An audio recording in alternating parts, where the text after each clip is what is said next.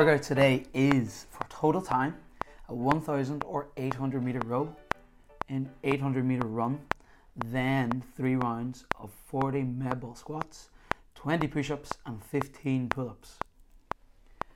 I think it's important that we just clarify how this actually goes because I know it, and as I read it, I questioned myself.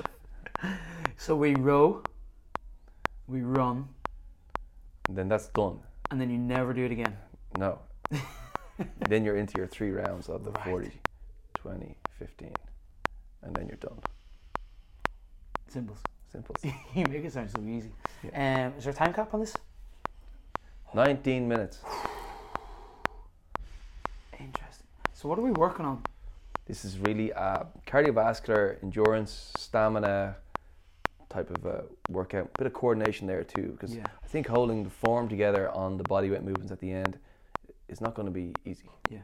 You're going to have to put some effort into it. So that that really does work a bit of coordination. But generally, like when you look at it, it's breathing and it's burning and it's trying to work your way through that. And what's the the reasoning behind the row, then the run, and then doing the other stuff afterwards? Yeah, we just want to get into that steady state uh, sort of mentality of moving. We also want to burn the early rocket fuel off. So when you get to the the stuff uh, later on, that you're not going in fresh and trying to kind of work get to a point of fatigue and then work past it. You're already at that point when you get to it. So all of it is all gravy after that. So so the whole intensity of the day is steady, steady, steady, kind of. Yeah, it's working through fatigue, I would say, because if you need to get yourself to a point of fatigue and then say, can I still work? Right. That's what fitness is. can I still work? Yeah. Yeah, when I get tired.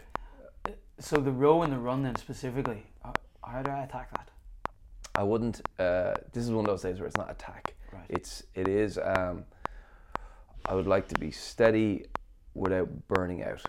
Mhm. So uh, I don't want to be too slow. I don't want to be too fast. I want to be somewhere in the middle. So heart rate is up, legs are working, um, and by the time you get back into the gym, you're like, okay, right, I've got to get to work here, Yeah. but I'm already feeling the burn a bit. And what are, where do you think the effort is when you get back into the gym from the run in order to keep the stimulus? Like I think I think it's running straight to that med ball, pick it up and move. Like not a hesitation. And once you start those reps, it's it's like uh, we talked about cycling our attention last week. Like are my feet right? Are my knees right? Are my hips right? Am I full range of motion?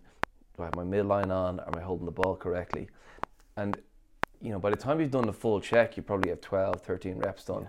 Then you're into muscle burn and you're asking yourself, can I just keep working? If you could go 40 unbroken on the med ball squats, it'd be amazing. Once you get those done, you're onto the push-ups and pull-ups, and we know the push-ups they can fall apart under fatigue. So putting as much effort into position and full range of motion as possible. Um, again, I think breaking up the push-ups and pull-ups strategically is a good idea instead of trying to go unbroken. Yeah. Uh, so you can keep move, yourself moving forward, but when you get back to those squats, it's the big sets. Your legs can take it.